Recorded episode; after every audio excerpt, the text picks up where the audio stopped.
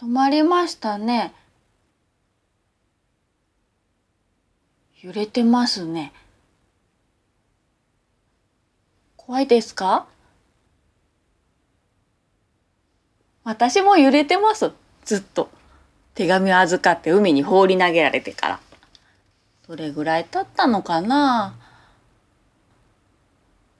私の中に入ってるのは、海の近くに住んでるある人が書いた、もう会えなくなってしまった人への、多分、ラブレターです。私はこの手紙を届けるために海をぷかぷかしているわけです。このぷかぷか暮らし、私は結構気に入ってます。ほら、街がすごく綺麗に見えるんですよ。あの綺麗な大きな建物たちの中にたくさん人がいて、今日もおしゃべりしたり笑ったりしてるって、なんか不思議です。沖の方に白い大きな橋があるの分かりますか？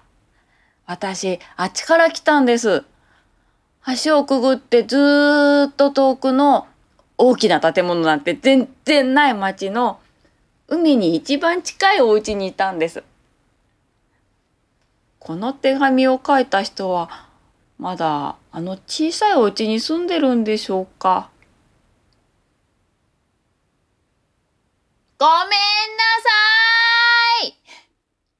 手紙届けられてません。でも分かってたんでしょ？私が届けられないって。絶対に手紙読んでもらえないって。でも書きたかったんですよね。ラブレタ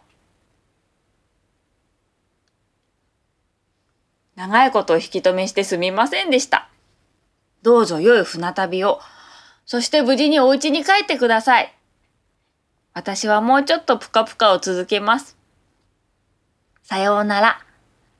お元気で。